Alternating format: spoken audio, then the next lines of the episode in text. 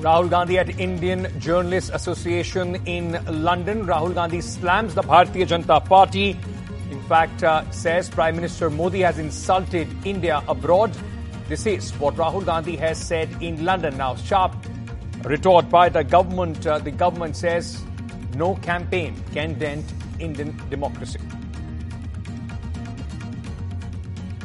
Eight opposition parties write to Prime Minister Narendra Modi alleging misuse of central investigating agencies. This amid the political war of words between on the arrest of Aam Aadmi Party leader Manish Sisodia. The Congress stays away from the letter signed by opposition leaders like Arvind Kejriwal, K C R, Mamata Banerjee, Uddhav Thackeray. Asia Net News Channel office in Kerala's Kozhikode searched by the police comes two days after members of the student wing of the state ruling party took on the channel over a news report on sexual assault of schoolgirls in the state. B J P accuses government of intimidating media.